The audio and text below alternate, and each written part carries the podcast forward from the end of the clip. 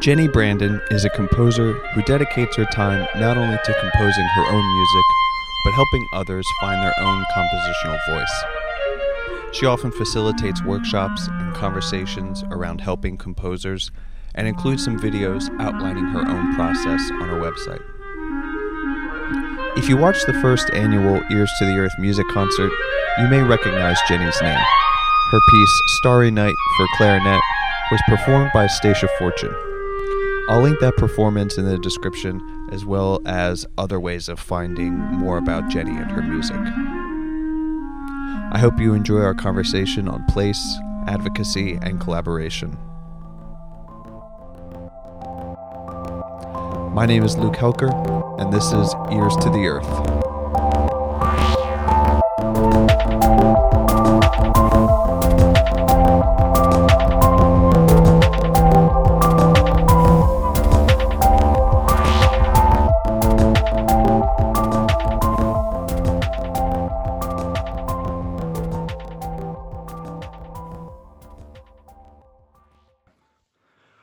Well, to circle back to where I I typically have been sort of starting off with these interviews. Um, the 1st mm-hmm. question I generally ask people is, is simply how you came to become a part of of the Landscape Music Composers Network and how how mm-hmm. um, how well you know Nell, if at all. Sure. Um, you know, she had reached out to me um, years before about this when she was sort of just, I think, just maybe starting it or just had a couple composers in it and asked me to be involved with it. And I had not met her before that, um, but I was, you know, really interested and I love the idea of this sort of collective of composers that were all very much focused on writing about nature and you know telling the stories in different ways. And so it was a it's a great it was a great fit. Um, and i know since then she's you know continued to add other people into this um, organization which is great. And so i guess um, when when did did has nature something that has has nature always been part of your compositional process like have you always just wanted to write music that more or less evokes nature in some way shape or form? I think i have. I mean i've been writing with the theme of nature for a long time. And i think i'm drawn to it constantly because i mean i love the natural world. You know i love getting out and hiking um, you know snorkeling taking vacations that are about you know being out in nature. And it was just it just was natural to want to continue to tell that story through the music. And I mean, it, it lends itself to such great opportunities to tell stories. I mean, there's no there's no shortage of ideas. And then of course all the people that write poetry, you know, and stories about nature, we can draw from those and art as well. So yeah, I've definitely been always attracted to writing about nature because it's full of so many great stories. Any particular places that are some of your favorite or that continue to um, continue to be a, a well or this you know source of of you know musical inspiration I love Joshua Tree National Park, and that's close to us out here in Southern California. It's about two two and a half hour drive from here, and so uh, my husband and I will go there a lot to do hiking, camping. Um, we used to do a lot of rock climbing out there as well. And so that's a place of, um, I think, a source of inspiration for me continuously. I, am all, it's always in my mind. I'm always thinking about Joshua Tree because it's such an inspiring place. And I'd written a piece um, a couple years ago for Solo Oboe about uh, Joshua Tree and and the environment there. Um, and I think another place, just because it's at the front of my head right now, because I was just there, was uh, Death Valley National Park, which is also in California, um, a little further, about five hours away from here, towards the Nevada border, and it's just spectacular.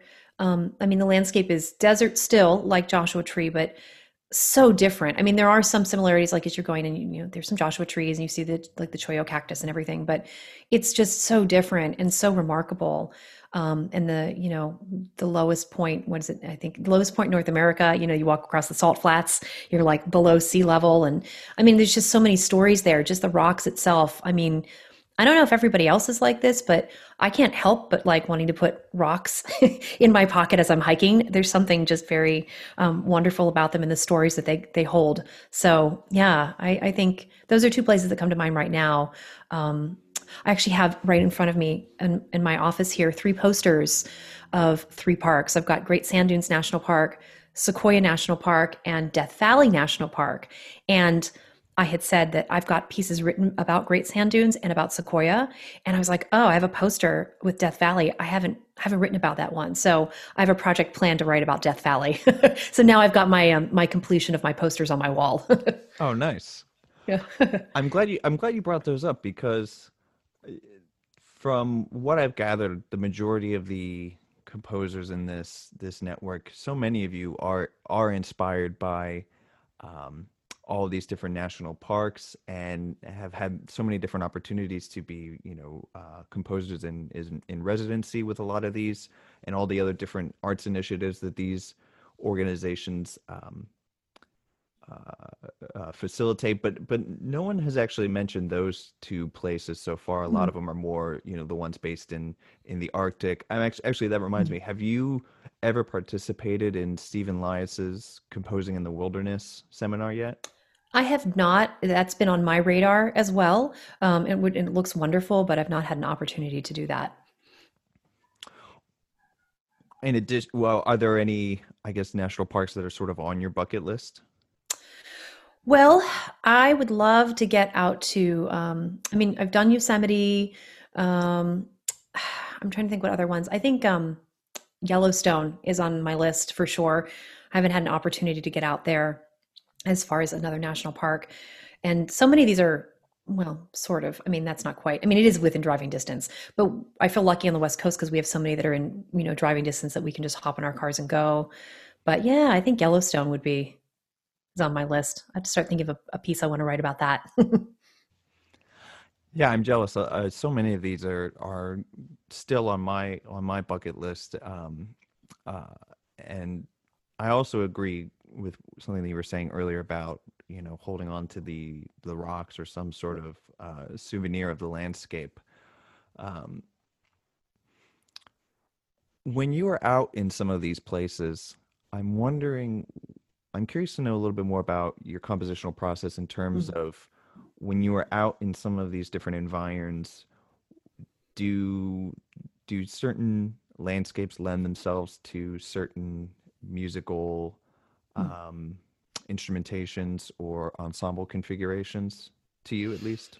Hmm, that's a great question. Um, I'm, you know, I'm thinking about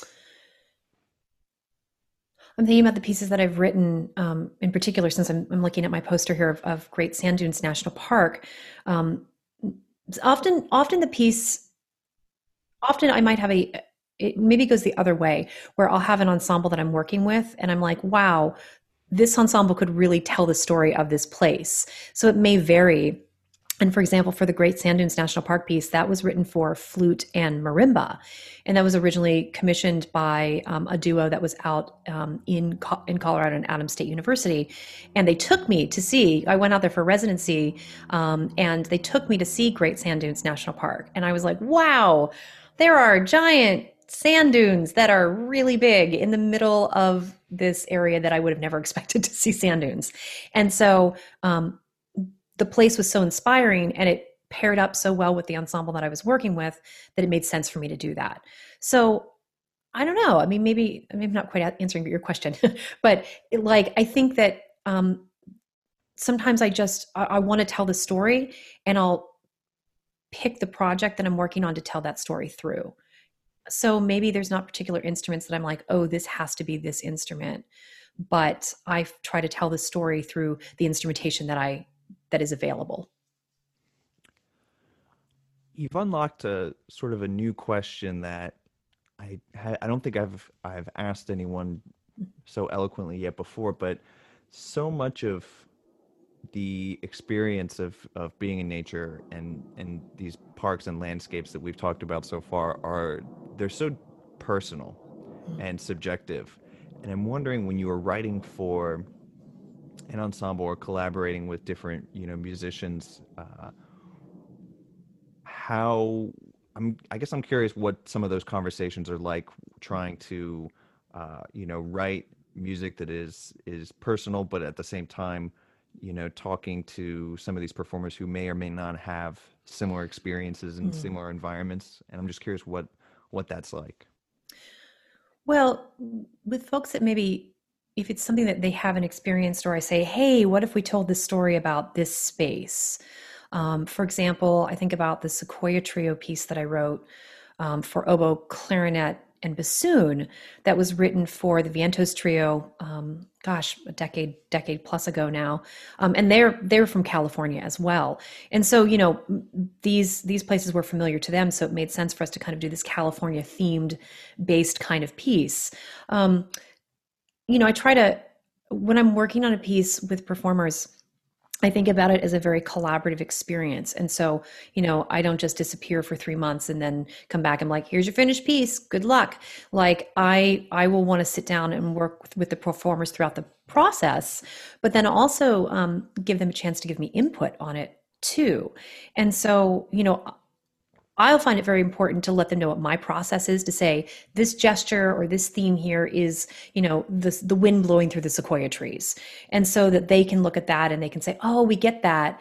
And then it appears later on and they say, "Oh, we understand. We can we can play it in that same way and tell that story again." So I really try to make it a very collaborative process so that everybody has input and that they also understand my thought process so that they can also bring their own interpretation to it as well.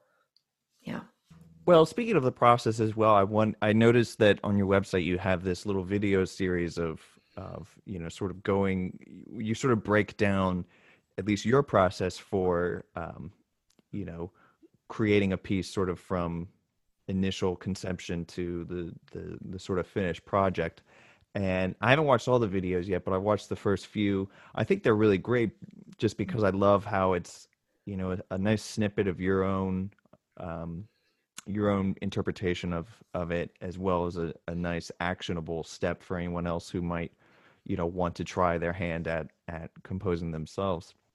And i noticed the most recent video uh you have this you know this sort of uh, bulletin board with all the different mm. color coded um, index cards with all the different tasks. I i was geeking out about that for some oh good. because I I operate somewhat similarly, where I have hmm. a, a whiteboard and I kind of live and die by the whiteboard, and I too tend to color code things with you know red for things that need to be done like today, blue for things that have to get done at least by the end of the week, and green for things that I'd like to maybe get done by the end of the month, and and things like that.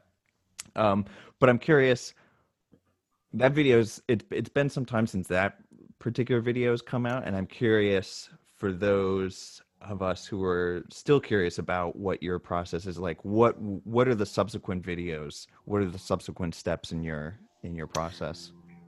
So and i'll have to go back and make some more videos now to, to follow through on that. So um, you know with the, the bulletin board um, and sort of the organization there it's that visual you know element of being able to see what's coming up. And so um, you know for me moving moving across that board like taking that that card across the board and moving it tells me where i'm at in the process. And so um, you know the joy at the end of it is that i get to throw the card away when it's all done. But but that's that's sort of the process that i work through. Um, you know and I'll, and I'll and I'll switch and change sometimes how I'm doing that. Um, you know if it's if it's a project I'm working on with um, an ensemble let's say you know I, I start that off from beginning of like we we talked about it um, you know until the point where I've handed off the final draft and everything in between. So that's a really important um, reminder to me to always continue to check in with performers as well to say oh, I'm at this point oh, I gave them this draft two weeks ago. I haven't heard anything. Let's follow up with them and see if they've got some feedback, you know, and and stuff like that. So, um, yeah, I really use it to keep me organized and and grounded because I I always have more than one project going at a time, and they're not always composition projects. They might be I do um, yoga as well. And so I've been doing projects where I'm working with other people on health and wellness. And so we've got projects going on with that. So I have to really keep myself focused or my days can spin out of control and I get nothing done. Sure. yeah. I'm also curious to know, I guess, uh, to to backtrack a little bit, your um, your sort of philosophy on place, especially, I guess, sort of pre and post COVID. Hmm. Um, I'm curious about how you uh, interact with your surroundings now compared to Hmm. compared to uh, before. Hmm. That's an interesting question. Um, you know, I um, I've said other multiple times like that the composers are uniquely um, qualified to survive a pandemic because we work by ourselves a lot anyhow. and so, I mean, for me, part of that hasn't changed because I'm still here doing work. Um, I'm still working on projects. Um, and as far as nature, you know, it's funny. I I feel like I may have gotten out less than I would like to for uh, for adventures, just because there seems to be so much more work to do in the office, if that makes sense. Like I've got so many other projects that I've created. I've created a lot of new things, and um, they've taken up a lot of my time. But I don't know. Um, I think I'm interacting differently in that I'm appreciating and not that I didn't before, but appreciating the nature that's around me. Like, for example, outside of my my workroom window right here, I've put in this um, higher, like um, standing um, planting box that I filled with. Um, we had broccoli in here, kale. I had some radishes that I grew from seeds. I've got some hummingbird feeders out here, and I can look out here. And so I've kind of got a piece of that nature directly next to me while I'm working. So even if I'm inside, I can still take in that nature. Like that was really important for me to have that. So that's a little different because before it was like we were free to go do whatever we wanted to. And especially in California, we're a little more locked down. So I have nature sort of there always that I can appreciate it. Your music doesn't necessarily strike me as being um, confrontational in a certain way, or at least you know, a lot of the composers that I've talked to, their music is more evoking uh, feelings of being immersed in particular environments. Um, but but there are others who sort of want to use their um, music to perhaps draw attention to some of the more dramatic shifts taking place in our in our climate. And i'm wondering eh, for you what role music has uh, as a as a tool for advocacy especially as you know the music that that you do as um, environmentally uh, focused music Sure. I think for me, the music that I'm writing um, wants to serve as a reminder to people about these places and the importance of them. And I really feel strongly about telling the stories of these places because of the wonder there, the unique environments, the, you know, the climates, you know, desert versus mountains versus trees versus rocks, and to try to tell the story of those places that other people can look at it and listen to it like like they were looking at a picture or they were reading about it in a book and but telling it through this other medium of music to remind people that these are beautiful wonderful places and that from that to want to keep them as wonderful places that we can all enjoy and we can all take care of. So i think that's i think that's how i approach um, writing these works when i'm talking about nature is that i want to be a storyteller and tell about the wonderfulness of these places so that we can continue to work that we can all appreciate them. Are there stories out there for you that you are saving for the right moment or are there stories that you still want to tell but haven't quite found the right source of funding or the right ensemble to to realize it yeah definitely um, you know holding those those special projects for just the right time um, you know uh, just as a, a little bit of a, a preview i'm working with heartland marimba quartet um, which is a wonderful ensemble. And you may actually know um, Matthew Coley is the director of that organization. And I've been working with him. We actually did a, a fall composition festival and writing for the marimba. We're getting ready to launch an announcement about our winter and spring festival and writing for the all the keyboard percussion instruments and um, but they they had um, originally gotten a grant uh, a partial grant through new music usa to commission um, new folks to write them new music and like i said with the posters on my wall for a long time i'd looked at the death valley national park poster and i'm like i got it's going to be someone someone i'm going to have to tell that story with and it turns out that it's the Heartland Marimba Quartet. So I'm going to be work, starting to work on a piece for them about that and using all of the wonderful material that I just got while I was out there um, camping and, and hiking a couple weeks ago um, as as research for this project. So yeah, so I do I do hold on to to to pieces or ideas until I I get the right group to come along to share it with. Mm, that's very exciting. I I don't know Matthew personally. I'm very aware of of what he's done uh, with the with the quartet. Uh, one of my colleagues here at the University of Kansas um, participated in the summer and you know video series that they were that they were doing. Um, but yeah, that sounds great. I'm I'm very looking forward to to when that'll come out. Yeah. Um,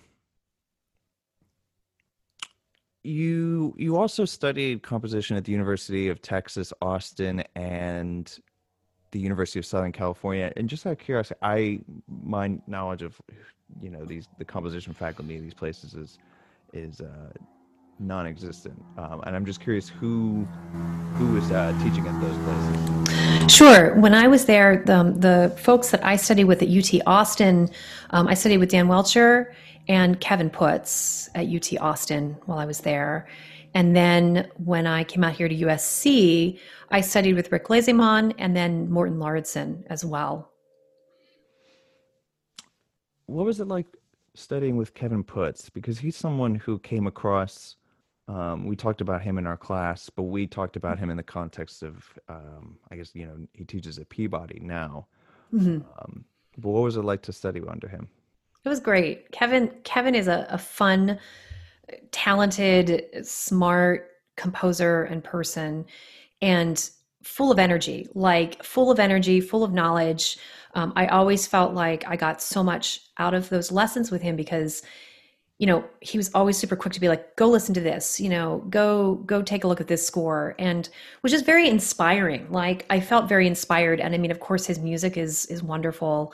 And and so you know it was such a um, a wonderful opportunity to get to really um, sort of get to you know get into his brain through through the through the lessons and really learn some some great things uh, you know just about writing and just about i think creativity you know in the way he approaches writing pieces um, you know and just his process of going you know going into a piece you know i feel like i hopefully you know absorb some of that and and bring that into to what I do as well.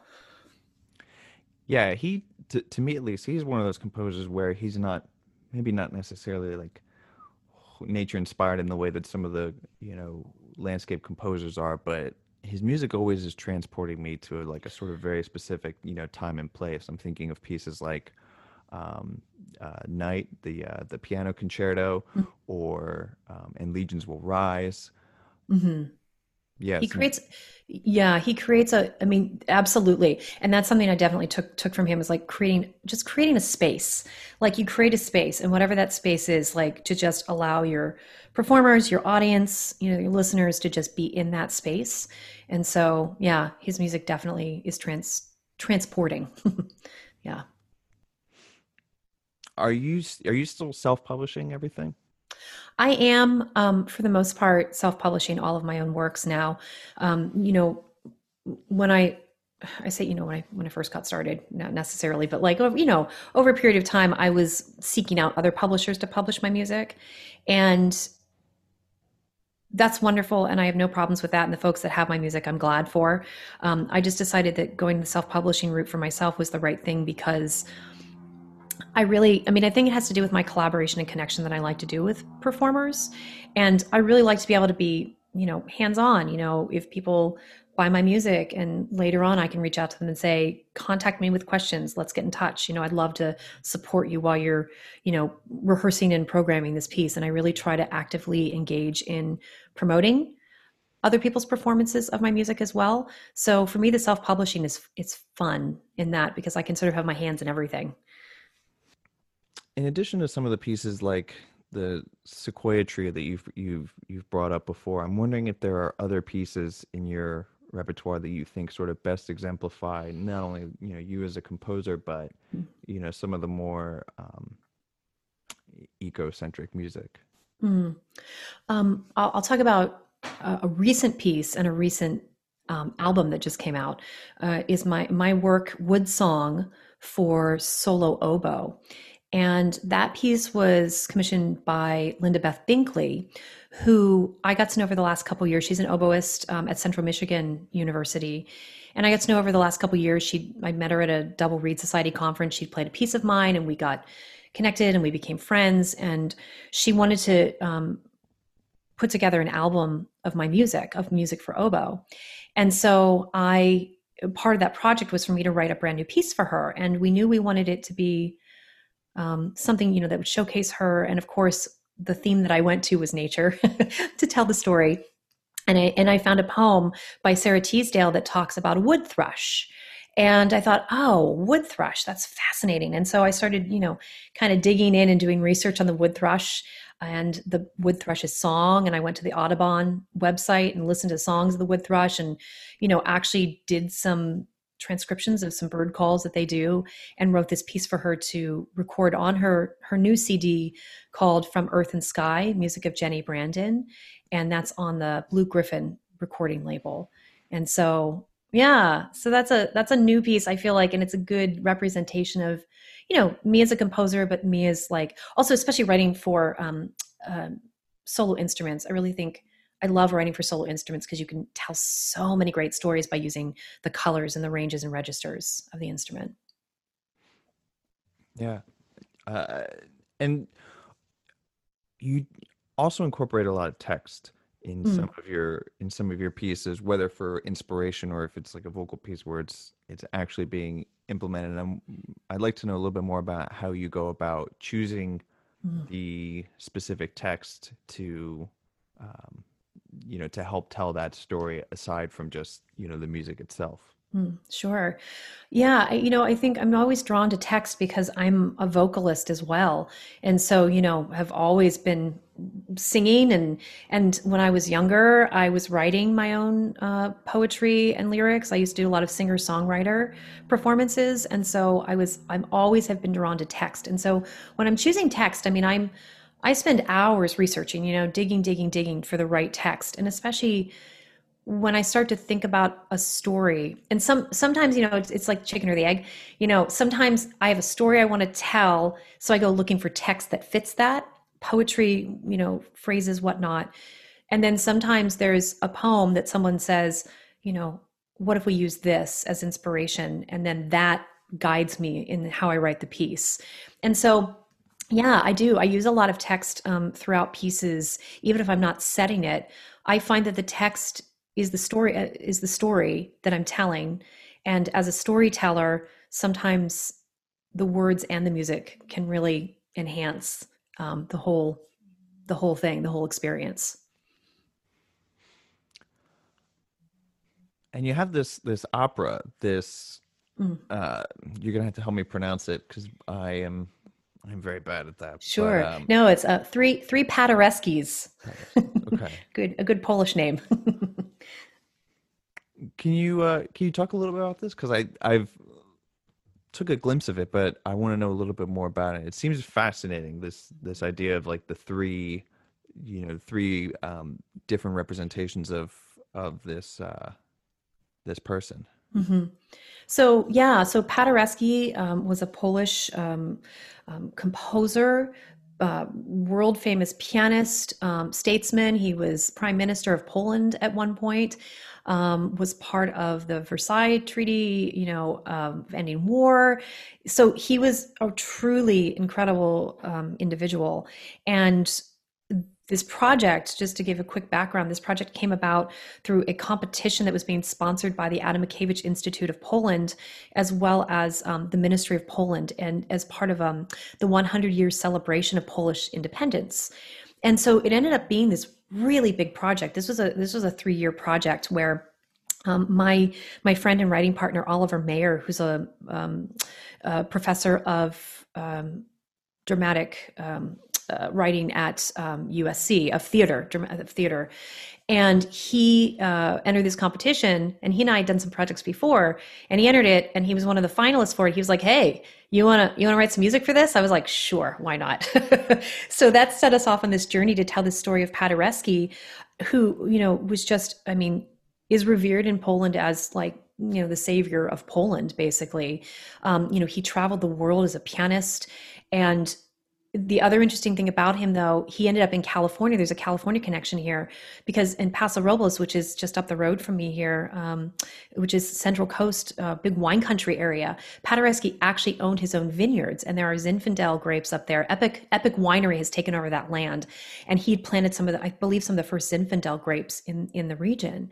And so he has this huge personality. So we've got the three Paderewskis because he's so big. You've got the younger Paderewski, that was the you know performer you know lover you know just energetic there was the middle Paderewski who was the statesman and was fighting for his country. And then there was the older Paderewski who was the one who was just like, I'm good. I'm done. I'm going to go drink some wine in California and, you know, I'm, I'm good.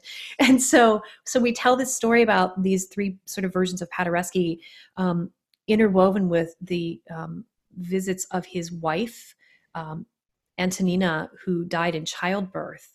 This is a very tragic kind of story. Um, and but she comes in as sort of the muse throughout this. Um, and so, yeah, we tell this story of him and sort of the three Paderewskis uh, getting along and fighting with each other a bit. And we've got a chorus in there that ends up being you know his conscience his you know the people around him the people cheering him on the people you know um, mourning when he dies. And so we ended up with, um, after the three iterations, we had a 15 minute version and a 45 minute and then a 60 minute version. Um, we ended up with the 60 minute version that last year we did um, in at Cal- in California at University of Southern California, and then we took some of our cast to Poland and we did it at Paderewski Festival in Poznań, Poland, and then we took the original LA cast to uh, the Kennedy Center and did a performance of it at the Terrace Theater. So it had a lot of legs. Very, very exciting project about somebody that I didn't know that much about until I started the project and then really, really loved it. Really loved telling his story. Yeah, it's someone who is not, not I'm not terribly familiar with, but the the story sounds certainly compelling and certainly you know dramatic enough for for the context of an of an, of an opera. Have you ever have you tried doing any other um, opera productions before or since? Um, not not before. This is my first large large production, and we were you know very much um, you know supported by you know Poland and Adam Mickiewicz Institute, which is great. Um, right now, Oliver Mayer and I, who I worked on with Three Paderewskis and other projects, we are in the middle of starting to work on a new opera right now, and we're just in that beginning process of libretto, getting some stuff written, starting to look for development partners. So we're hoping to to do something big again when the world comes back from the pandemic and we can all get on stage together. yeah. Yeah, for sure. um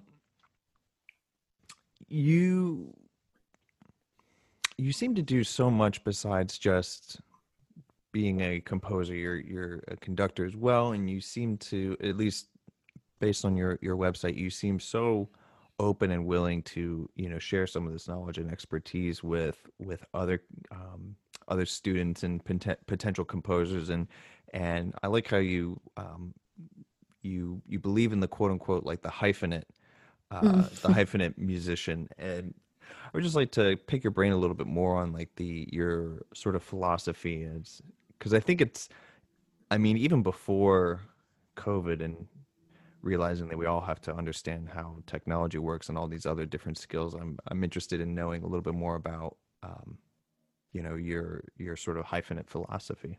Sure. Um, you know, the, the the idea of the hyphenate, the hyphenate musician, especially in these days, is that we aren't we aren't all just one thing. And you know, whether that's you know products of the society we live in, you know, the access we have to internet, the access we have to just all sorts of information. That you know, I, I feel like you know, once upon a time, you know, as a musician, you're like, well, this is what you do, and you do it. And if you can't do this, well, then get out and you know go do something else but i don't think that that should be the case anymore i think that our experiences influence who we are in in the world that we're in. And so we can be you know a musician but we can also love other things and that can be part of who we are. This idea of separating that i don't think is i don't think it's healthy. I think it's good for us to embrace who we are and bring that into what we do. And so for me you know, it was, mm, gosh, I think I've been teaching yoga now for eight, eight years. I got fascinated, maybe obsessed is the right word, with doing yoga and then getting into teaching and then realizing that I love teaching yoga and that I love supporting people in their practice and then their health and just allowing that to to spin out into something more than just well I do yoga over here and I do music over here. Like I can be a composer who also can support musicians through yoga or through wellness. And you know, for example, I'm I'm going to be teaching um, uh, at um, there's a festival called the Meg Quigley um, Meg Quigley Vivaldi Bassoon Symposium, and it's an online this year. But I've been involved with them because they've played my music before, um, bassoon music. But I've also been involved in teaching yoga, and so I'm I'm sort of like the yoga composer that shows up and like you play some of my music, and then you come take a yoga class with me, you know. And so I think that that's actually really healthy for us to have these different things. And I try to encourage folks that you know when we when I have talks when I do talks with with um, composers to say you know don't hide that away. Like if you're a bassoonist baker, be a bassoonist baker. Like you know I don't know have a have a concert of bassoon and then you know showcase your pastries afterwards you know something like that so i think it's important i think it i think it feeds who we are and if we try to cut one off because well we're told well we can't have both yeah sometimes we have to make decisions about where we're going to put our focus but if something truly makes us happy and we truly love it we should let that be part of what we do I couldn't agree more, and I think that's a uh, very refreshing uh, outlook, especially today. And I think we certainly need more more of that perspective to be certainly more normalized these days. And you mentioned like the baking, and it reminds me of a, a dear friend of mine out here. She's a, a bass clarinet player, but mm. She also is a phenomenal baker. Um, always enjoy getting to to help uh, beta test some of her some of her uh, desserts. Totally. well, so in addition, I guess to to sort of wrap some of this stuff up, in addition to you know all the sort of nature inspired music uh, that you have, in addition to that, what are some of the other big sources of inspiration? What else besides mm. nature is is uh, is important to you? I mean, I think I think you know, just like what we were talking about in the line of of just taking care of ourselves and and wellness and sort of the whole just to go yoga for a second the whole like mind body spirit idea um that's really important and i and i think i think that influences what i'm writing and how i'm writing more than maybe i'm always aware of and bringing it in. I mean, I haven't actually written like a specific like yoga piece yet or something like that, but but I think I'm saving that. That's going to be for a special group. I got to wait for the right ensemble for that. Yeah. Um, but yeah, I you know I think I'm just um, you know the the nature the natural world is such a huge influence on me, and I I think then the yoga become the next thing. Like I definitely have a love for I mean, I think I think a lot of times too, as musicians, and especially, I mean, you as well. I mean, doing like a podcast like this, like you have this drive to do something that's fascinating to you, and you like to learn and talk to other people. And I feel the same way. Like I like to I like to learn and talk with other people, and and I really love, um, you know, just to to dig into researching whatever it happens to be. Maybe it's influenced by piece, but then I feel like I learn from that, and it's something that goes into my own personal um, toolbox of knowledge. And so, yeah, I don't know. Researching is fun. Geeking out over stuff is fun. yeah, and um, um, I won't say I'm as much of a baker. I leave that up to my husband to make me a lot of breads and cakes, but but I'll I'll I'll taste test them too. yeah, well, Jenny, thank you so much. It, it really has been a real treat. You you're absolutely right. I this is one of the main reasons why I do this is to to learn. I'm sort of endlessly fascinated by hearing about people's uh, you know creative approaches and and their their musical inspirations and aspirations and and so on. But thank you. Well, thank you. This has been wonderful. It's great to get to know you too. Thank you so much for having me on your show. Thank you. Yeah, I'll definitely be uh, in touch. Certainly closer to when the the episode comes out.